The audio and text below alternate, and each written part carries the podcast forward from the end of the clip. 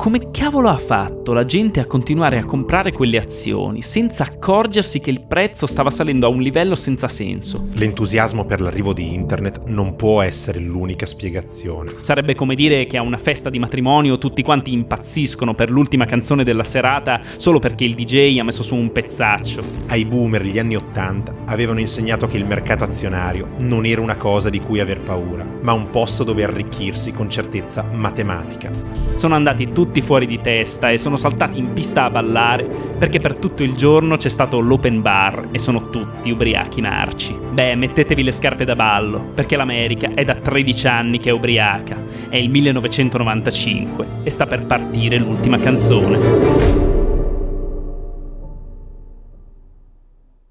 Da Bank Station Podcast, questo è Mi sento fortunato, la bolla delle dot com. Io sono Luca Dan.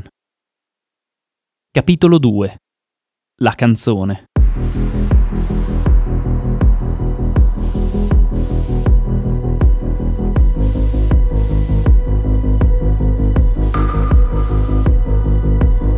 Per dare inizio ad una bolla speculativa non basta una grande invenzione. Bisogna che prima si creino tutte le condizioni giuste per far sì che, quando l'invenzione arriva, possa scatenarsi l'euforia. Quando nel 1995 le prime società .com si quotarono in borsa e gli investitori corsero ad arraffare tutte le azioni che potevano, l'America era già in una luna di miele con il mercato azionario che durava da 13 anni. Dal 1982 il mercato era salito quasi ininterrottamente, la diffidenza della classe media americana nei confronti di Wall Street era solo un ricordo. I boomer sapevano che l'arrivo di nuove tecnologie e nuove invenzioni portava con sé non solo grandi innovazioni, ma anche la possibilità di arricchirsi sul mercato azionario, comprando le azioni delle società giuste. Le condizioni c'erano tutte poi quell'invenzione, quella scintilla che fa partire tutto, doveva pur arrivare.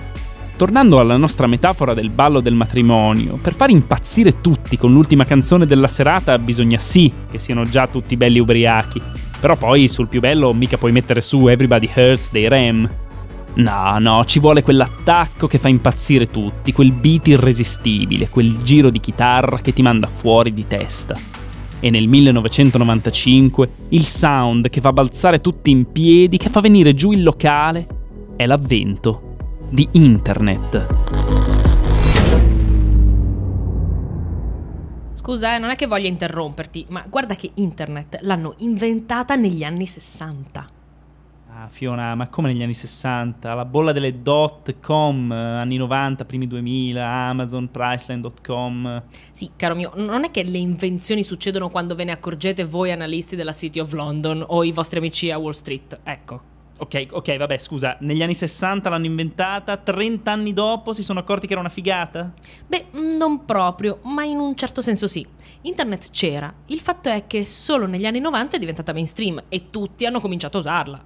Ma allora sto ballo del matrimonio erano tutti ubriachi persi. La canzone era già iniziata da Moa e questi dopo 30 anni si mettono a ballare. No, la canzone non era già iniziata. È vero, internet esisteva già dagli anni 60, ma questo è proprio il punto. La canzone che ha fatto impazzire tutti negli anni 90, la scintilla che ha fatto partire la corsa alle azioni.com, non è internet, ma l'innovazione che ha reso internet accessibile a tutti. Ma partiamo dalle basi perché è impossibile comprendere la grandezza di questa innovazione e perché è stata così cruciale per dare inizio alla bolla, se non capiamo prima che cos'è Internet.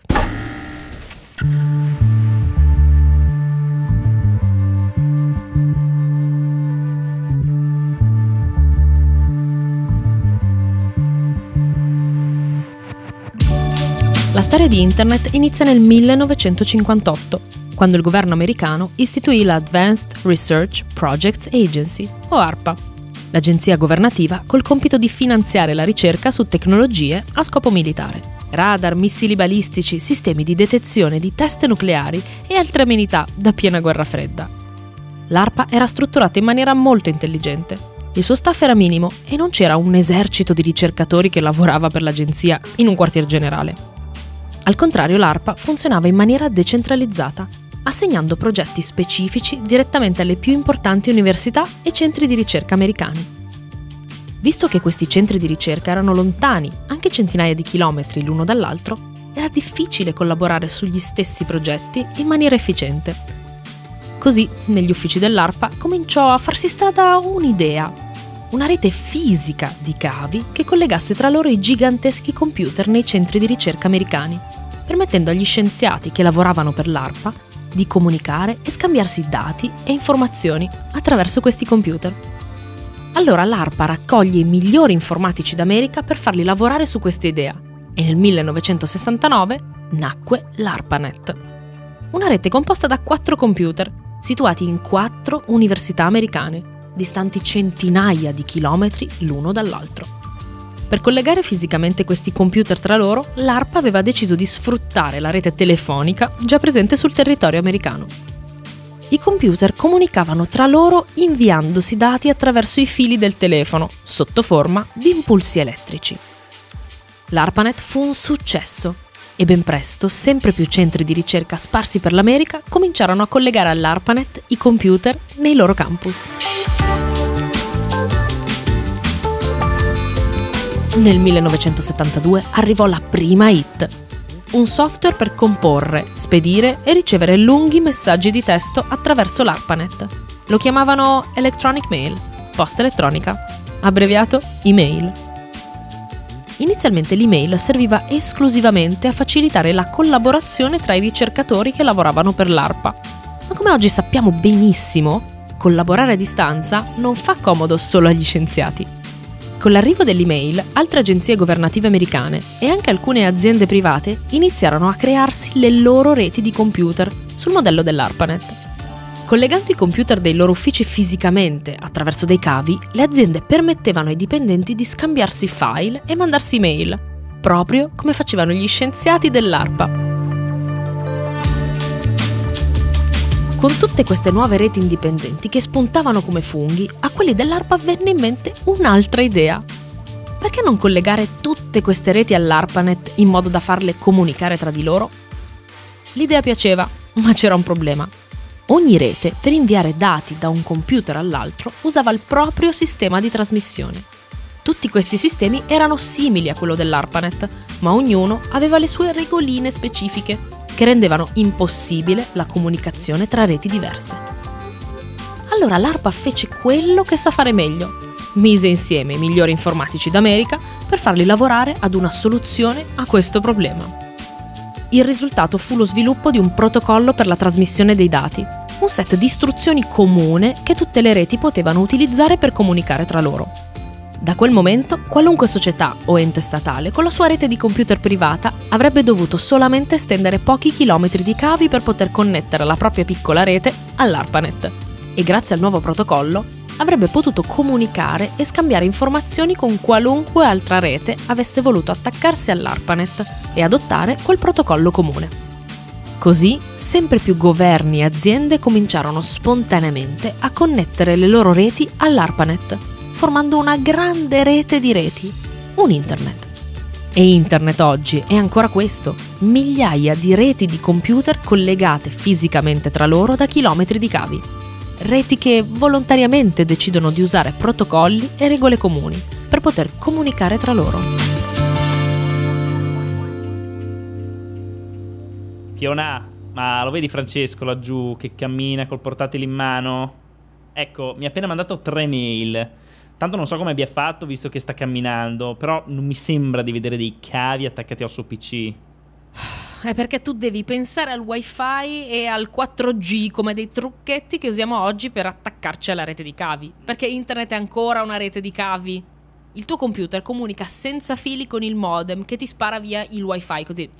Ma il modem è attaccato fisicamente a quella rete. Le mail non viaggiano nell'aria, te lo vorrei dire. Le stai mandando via cavo ad un tuo amico. Hai capito sti cavi? Vabbè, Fiona, tutto bello, eh, la rete di reti, cavi, però cioè, c'è ancora qualcosa che non mi torna. Te mi parli di dati, messaggi, protocolli, va bene le email, eh, però cioè, io due o tre volte su internet ci sono stato e c'è molto di più, immagini, video, musica. Oh, poi la nerd sei tu, eh, non sia mai. Mamma mia, qui non ci siamo proprio. Ignoranza in abbondanza. Vabbè, dai, senti, lasciami finire la storia che stiamo arrivando al momento clou. Per capire qual è stata l'invenzione che ha cambiato tutto e che ha reso Internet mainstream, ci dobbiamo spostare per un attimo dall'America all'Europa e fare un balzo avanti nel tempo al 1990. E per farlo useremo un mezzo di trasporto un po' particolare, il TAT-8. Non è un aereo, è il gigantesco cavo di fibra ottica che nel 1990 connetteva il vecchio continente alla rete internet americana. Un cavo che parte da una centrale nello stato di New York, fa qualche chilometro sottoterra per arrivare alla costa e si tuffa nell'Oceano Atlantico. Qui resta appoggiato al fondo dell'oceano per migliaia di chilometri, arrivando fino agli abissi più profondi e scalando le montagne della dorsale medio-atlantica. Avanti, avanti, avanti, fino alle coste della Francia, dove finalmente sbuca fuori. Salutiamo il TAT8 e saltiamo su un normale filo del telefono che si libera nell'aria per qualche altro centinaio di chilometri, fino ad arrivare al CERN di Ginevra, uno dei centri di ricerca più grandi al mondo, che nel 1990, come oggi, riuniva scienziati da ogni angolo del pianeta. E tutti questi scienziati non facevano altro che fare esperimenti, raccogliere dati e scrivere. 24 ore al giorno, 7 giorni su 7. E scrivevano un sacco, paper, articoli, guide tecniche, memo e documenti di ogni genere e forma. Ma anche il CERN, come l'ARPA in America, è un'istituzione decentralizzata. Perciò molti scienziati lavoravano ai progetti del CERN dai computer nelle loro università di appartenenza. E qui sorge un problema tutto il marasma di dati e documenti prodotti dagli scienziati del CERN era custodito su un sacco di computer diversi, sparsi in giro per il mondo. Un po' a Ginevra, un po' a Cambridge, un po' a Boston, senza una logica precisa. È vero, quei computer erano tutti connessi a Internet, ma nel 1990 Internet era usata quasi solo come una rete di telecomunicazioni.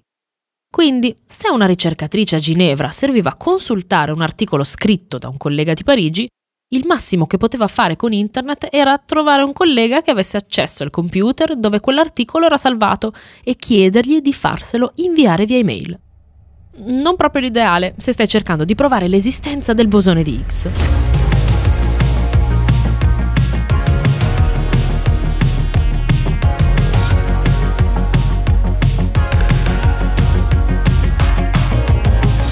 A risolvere questo problema ci pensa Tim Berners-Lee, un informatico inglese che nel 1990 lavorava proprio al CERN.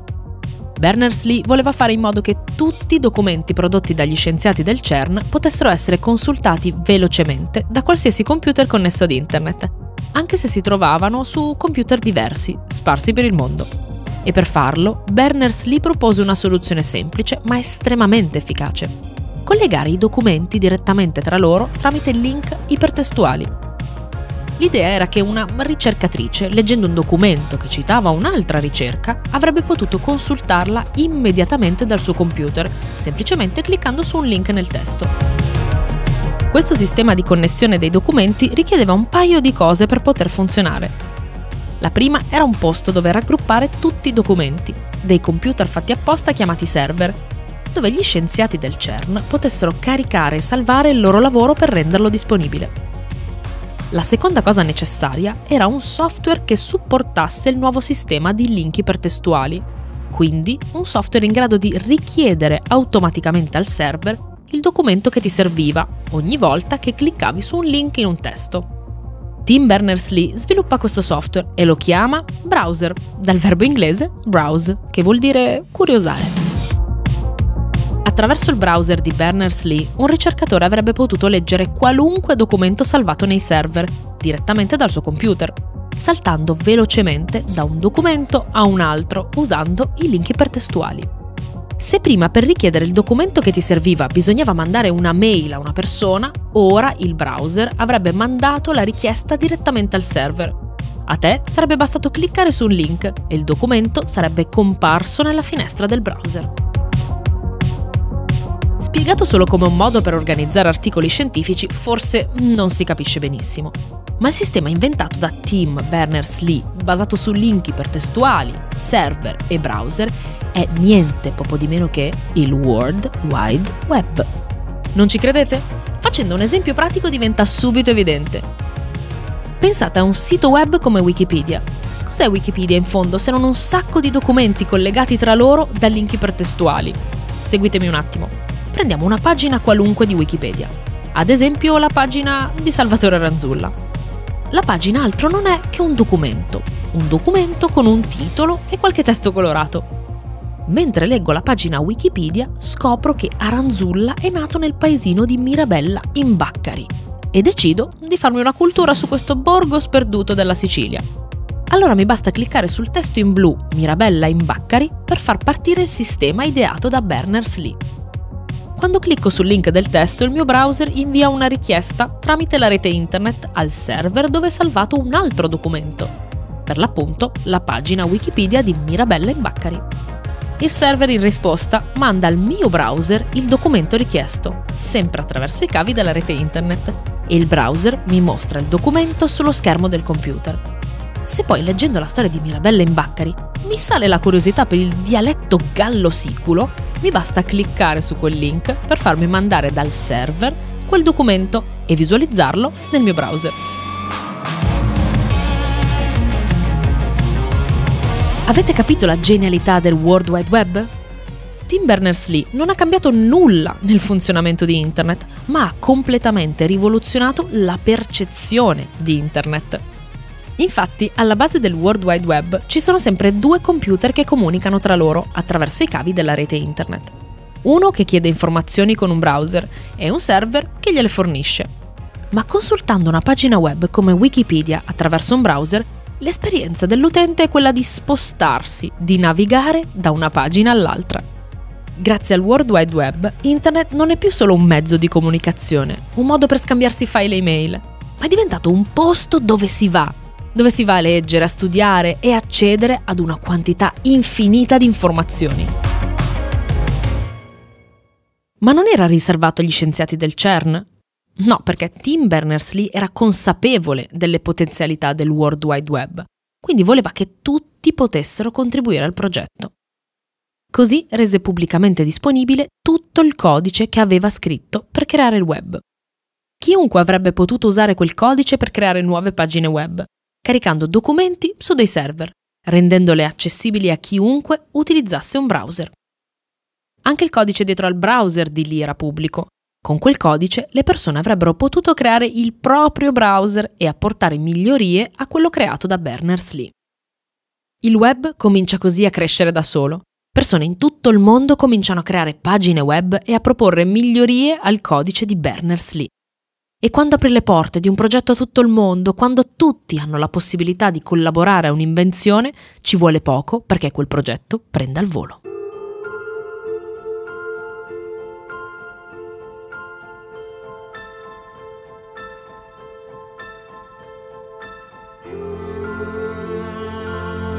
Il 23 gennaio del 1993 arrivò il browser destinato a portare il web nel mainstream. Su un forum online dedicato al World Wide Web, un gruppo di ragazzi dell'Università dell'Illinois rese disponibile per il download Mosaic, il primissimo browser in grado di combinare testo e immagini. I browser fino a quel momento non riuscivano a mostrare testo e immagini nella stessa pagina web, se avessi voluto visualizzare un'immagine, per esempio un grafico di un articolo che stavi leggendo, avresti dovuto cliccare su un link e il browser avrebbe aperto l'immagine in una finestra separata. Mosaic invece riusciva a mostrare le pagine web come se fossero pagine di una rivista, con testo e immagini nella stessa schermata. Mosaic è un successo immediato. Perfino Tim Berners-Lee in persona consiglia di scaricarlo e di usarlo per navigare tra i documenti del web. Testo e immagini insieme rendono il web un posto interessante a prima vista. Nascono così centinaia di pagine web e nel giro di un anno Mosaic supera il milione di utenti. Gli scienziati dell'ARPA avevano inventato Internet. Tim Berners-Lee e il web l'avevano trasformata in un posto e Mosaic l'aveva trasformata in un posto figo. Imagine Imagine, if you will, sitting down to your morning coffee, turning on your home computer to read the day's newspaper. Millions of Americans own a personal computer. If you're one of them, you can now glimpse the future with nothing more than a modem, a phone line, and a few dollars a month. Every business, no matter how large, no matter how small, will be on the internet in the year 2000. It's how, the primary way that people will look up information. It will replace the yellow pages as we know it today. We predicted this a long time ago, and now it's the future. Let's take a look.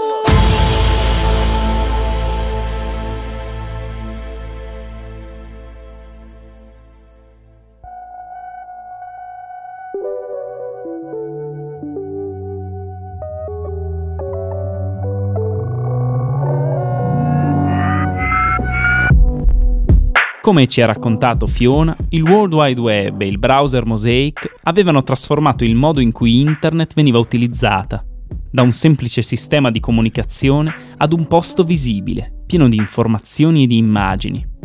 L'ultima canzone, quindi, quella che ha fatto impazzire il pubblico e ha fatto partire la corsa alle azioni.com, non è stato l'avvento di Internet.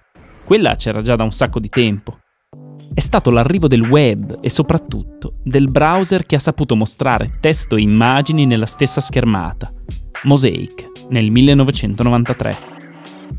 E alla fine di quell'anno di Hot non c'era solo il web, ma anche il mercato azionario. A parte il fatto che dall'82 di giornate di ribassi se ne erano viste poche, solo nei tre anni precedenti l'indice azionario Dow Jones era salito ben del 43%. I boomer erano innamorati del mercato azionario. Come abbiamo spiegato nello scorso episodio, le bolle speculative nascono quando in tanti si mettono a comprare un bene, spinti dall'euforia, più che per ragioni economiche vere e proprie. E nel caso della nostra storia, il bene che si è trovato protagonista di una bolla speculativa sono le azioni delle aziende.com. Azioni di aziende che facevano business sul web, e dato che investire in azioni era considerato un modo facile per fare soldi, e dato che Mosaic stava portando tutto il mondo online, non sembra mancare nulla, perché parta una bolla sulle azioni di società che operano online. In realtà manca la cosa principale, il bene che subisce la FOMO, il bene protagonista della bolla, le azioni delle aziende.com. Non so se avete notato, ma nella storia non ci sono ancora. Abbiamo solo parlato di internet, del web e di un browser sviluppato da un gruppetto di ragazzi all'università. Amazon, eBay, Pets.com, quando sono arrivate? Ma soprattutto come ci sono arrivate le loro azioni sulle borse? Beh, il quando è un anno e mezzo dopo, nel 1995. Per il come bisogna continuare a seguire le mosse proprio di quel team di ragazzi che aveva creato Mosaic. Perché all'inizio del 1994 quei ragazzi lasciarono l'Università dell'Illinois per fondare la primissima azienda.com. Dove? In Silicon Valley. E dove se no?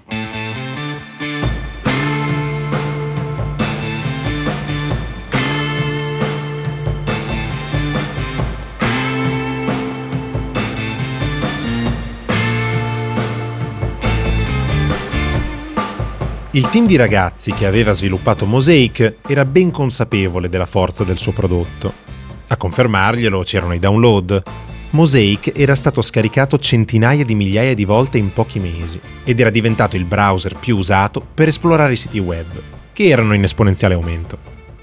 I ragazzi ancora non avevano chiaro come avrebbero potuto fare soldi con un browser, soprattutto perché la community di internet, proprio come oggi, era abituata ad usufruire dei contenuti sul web in maniera completamente gratuita. Tuttavia, la crescita esponenziale del numero di siti web e di utenti di Mosaic erano bastati per prendere la decisione di mollare tutto, andarsene in California, fondare una società e fare quello che fa ogni imprenditore. Provarci. Nell'aprile del 1994 i giovani ragazzi fondano Mosaic Communication e si mettono subito al lavoro.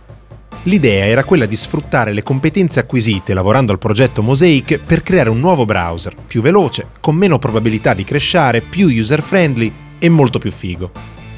Il nome del nuovo browser ancora non lo avevano deciso, ma tra di loro lo chiamavano con il soprannome di Mozilla. Poi, quando la versione 1.0 fu pronta e la rilasciarono al pubblico, decisero di chiamarlo con il nome che fece la storia di Internet, ma soprattutto della finanza, Netscape Navigator. No, ma era fighissimo Mozilla! Tra l'altro io l'ho già sentito. Mozilla era l'organizzazione che ha prodotto il browser Firefox. Allora è nato dai fondatori di Mosaic il nome. Ma perché poi usavano sto nome? Ma che vuol dire? Fiona, a me lo chiedi, io lavoravo in banca fino all'altro giorno e poi stiamo cercando di raccontare la storia della bolla delle .com. Ogni Scusa. due minuti ci interrompi con questo cacchio di internet. Luca, perché il browser dei tizi di Mosaic lo chiamavano Mozilla che, che- che c'è Fiona che chiede? Oh, oh, chiedi a Roccabella, lui di solito le sa ste robe. Andre, perché Mozilla? Cosa vuol dire Mozilla? Ma non è idea. Comunque, se non sapete una cosa su internet, lo sapete benissimo anche voi chi dovete chiamare. È inutile che chiedete a me.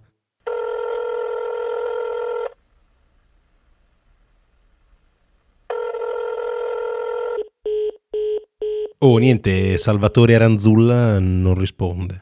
Ma con Salvatore Aranzulla, ti sembra che chiami Aranzulla? Dai, Wikipedia, andiamo sul web a vedere. Mozilla. Allora, storia. 23 febbraio, Netscape Communication, Mozilla. Formato dalla fusione di Mosaic Killer, sicario di Mosaic, all'epoca principale browser del mercato, e Godzilla per coordinare lo sviluppo.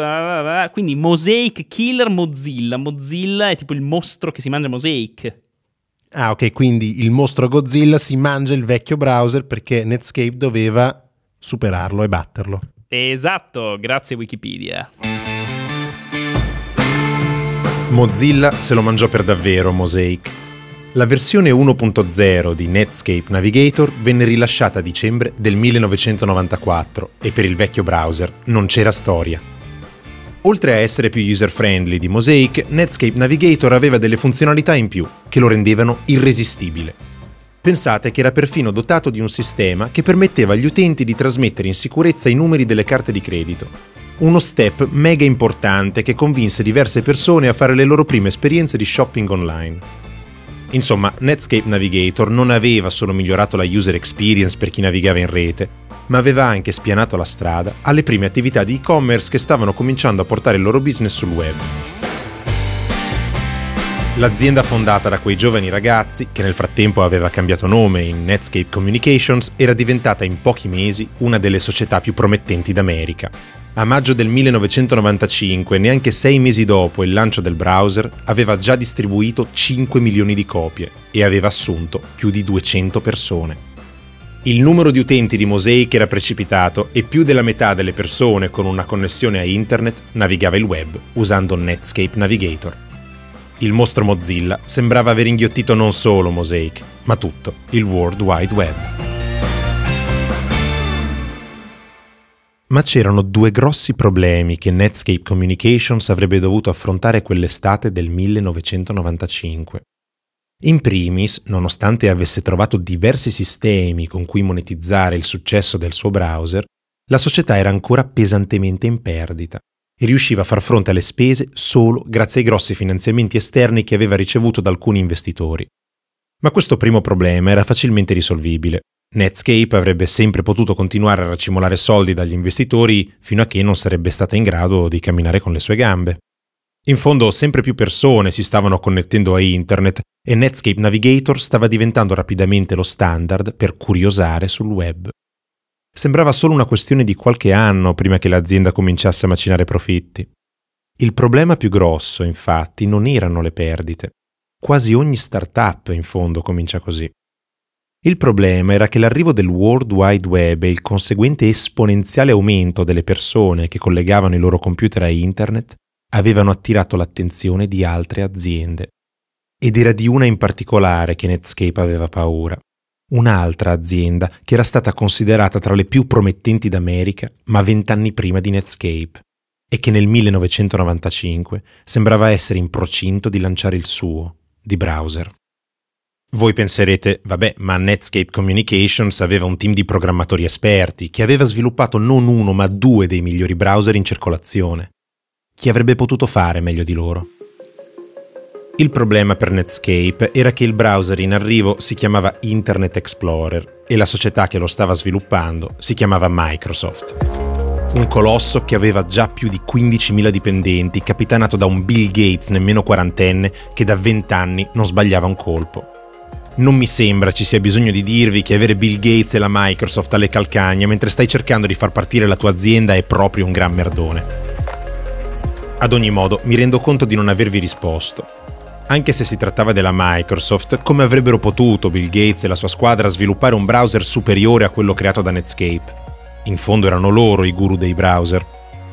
La risposta è che Microsoft non aveva bisogno di creare un browser migliore. Quell'estate del 1995, ad agosto, Microsoft stava per rilasciare Windows 95, un sistema operativo rivoluzionario che avrebbe semplificato moltissimo l'utilizzo dei personal computer. Windows 95 avrebbe introdotto cose come il desktop, la barra delle applicazioni e l'iconico bottone Start che usiamo per cercare e aprire i programmi. Da mesi non si parlava d'altro, anche perché Gates aveva speso la cifra folle di 300 milioni di dollari per pubblicizzare l'arrivo di Windows 95. Gates aveva pure in programma per il giorno del lancio di illuminare la cima dell'Empire State Building con i colori di Windows.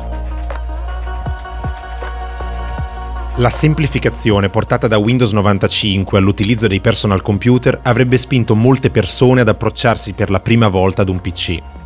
Ma questa non era una buona notizia per Netscape. In fondo ogni persona in più con un PC era un potenziale utente di Netscape Navigator. No, non era per niente una buona notizia, perché Gates aveva in programma di preinstallare, di impacchettare il suo browser Internet Explorer direttamente all'interno di Windows 95 quindi chiunque avesse comprato un PC con Windows 95 preinstallato avrebbe trovato già pronta sul suo desktop l'icona con la E blu di Internet Explorer e con un semplice doppio clic avrebbe potuto cominciare ad esplorare le meraviglie del web. Se invece le persone avessero voluto accedere al web utilizzando Netscape Navigator, avrebbero dovuto prima prendersi la briga di installarselo da soli. Ecco perché Gates non aveva bisogno, almeno inizialmente, che il suo browser fosse migliore di Netscape. Per molti Windows 95 sarebbe stata la prima esperienza con un personal computer. E quindi, se avessero voluto dare al web una chance e vedere cosa ci fosse su questa internet di cui molti stavano cominciando a parlare, avrebbero dovuto semplicemente fare un doppio clic su Internet Explorer, che li avrebbe portati subito nel posto figo, creato da Tim Berners-Lee.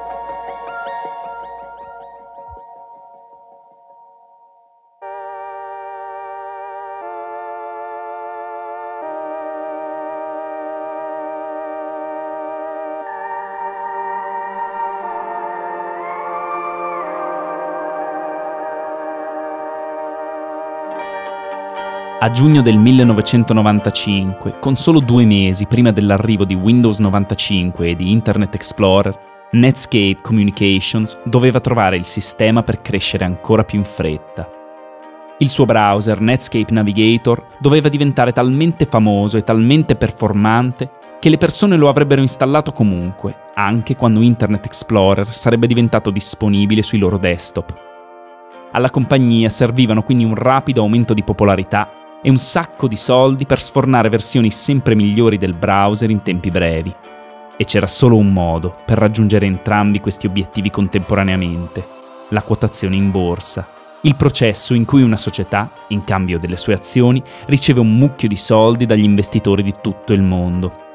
Un evento di portata globale che avrebbe fatto parlare di Netscape Communications tutti i quotidiani finanziari per settimane e che l'avrebbe portata di fronte ai più grossi investitori del mondo. La società programmò la sua quotazione in borsa per il 9 agosto del 1995, pochi giorni prima dell'arrivo di Windows 95. Quel giorno le azioni Netscape, le azioni della prima azienda .com sarebbero arrivate in borsa e da quel giorno, quindi, sarebbero state disponibili per qualunque investitore avesse voluto comprarle. Il bene che ha fatto partire la FOMO, quel bene senza cui non può esserci nessuna bolla speculativa, stava finalmente per arrivare che l'ultima canzone abbia inizio.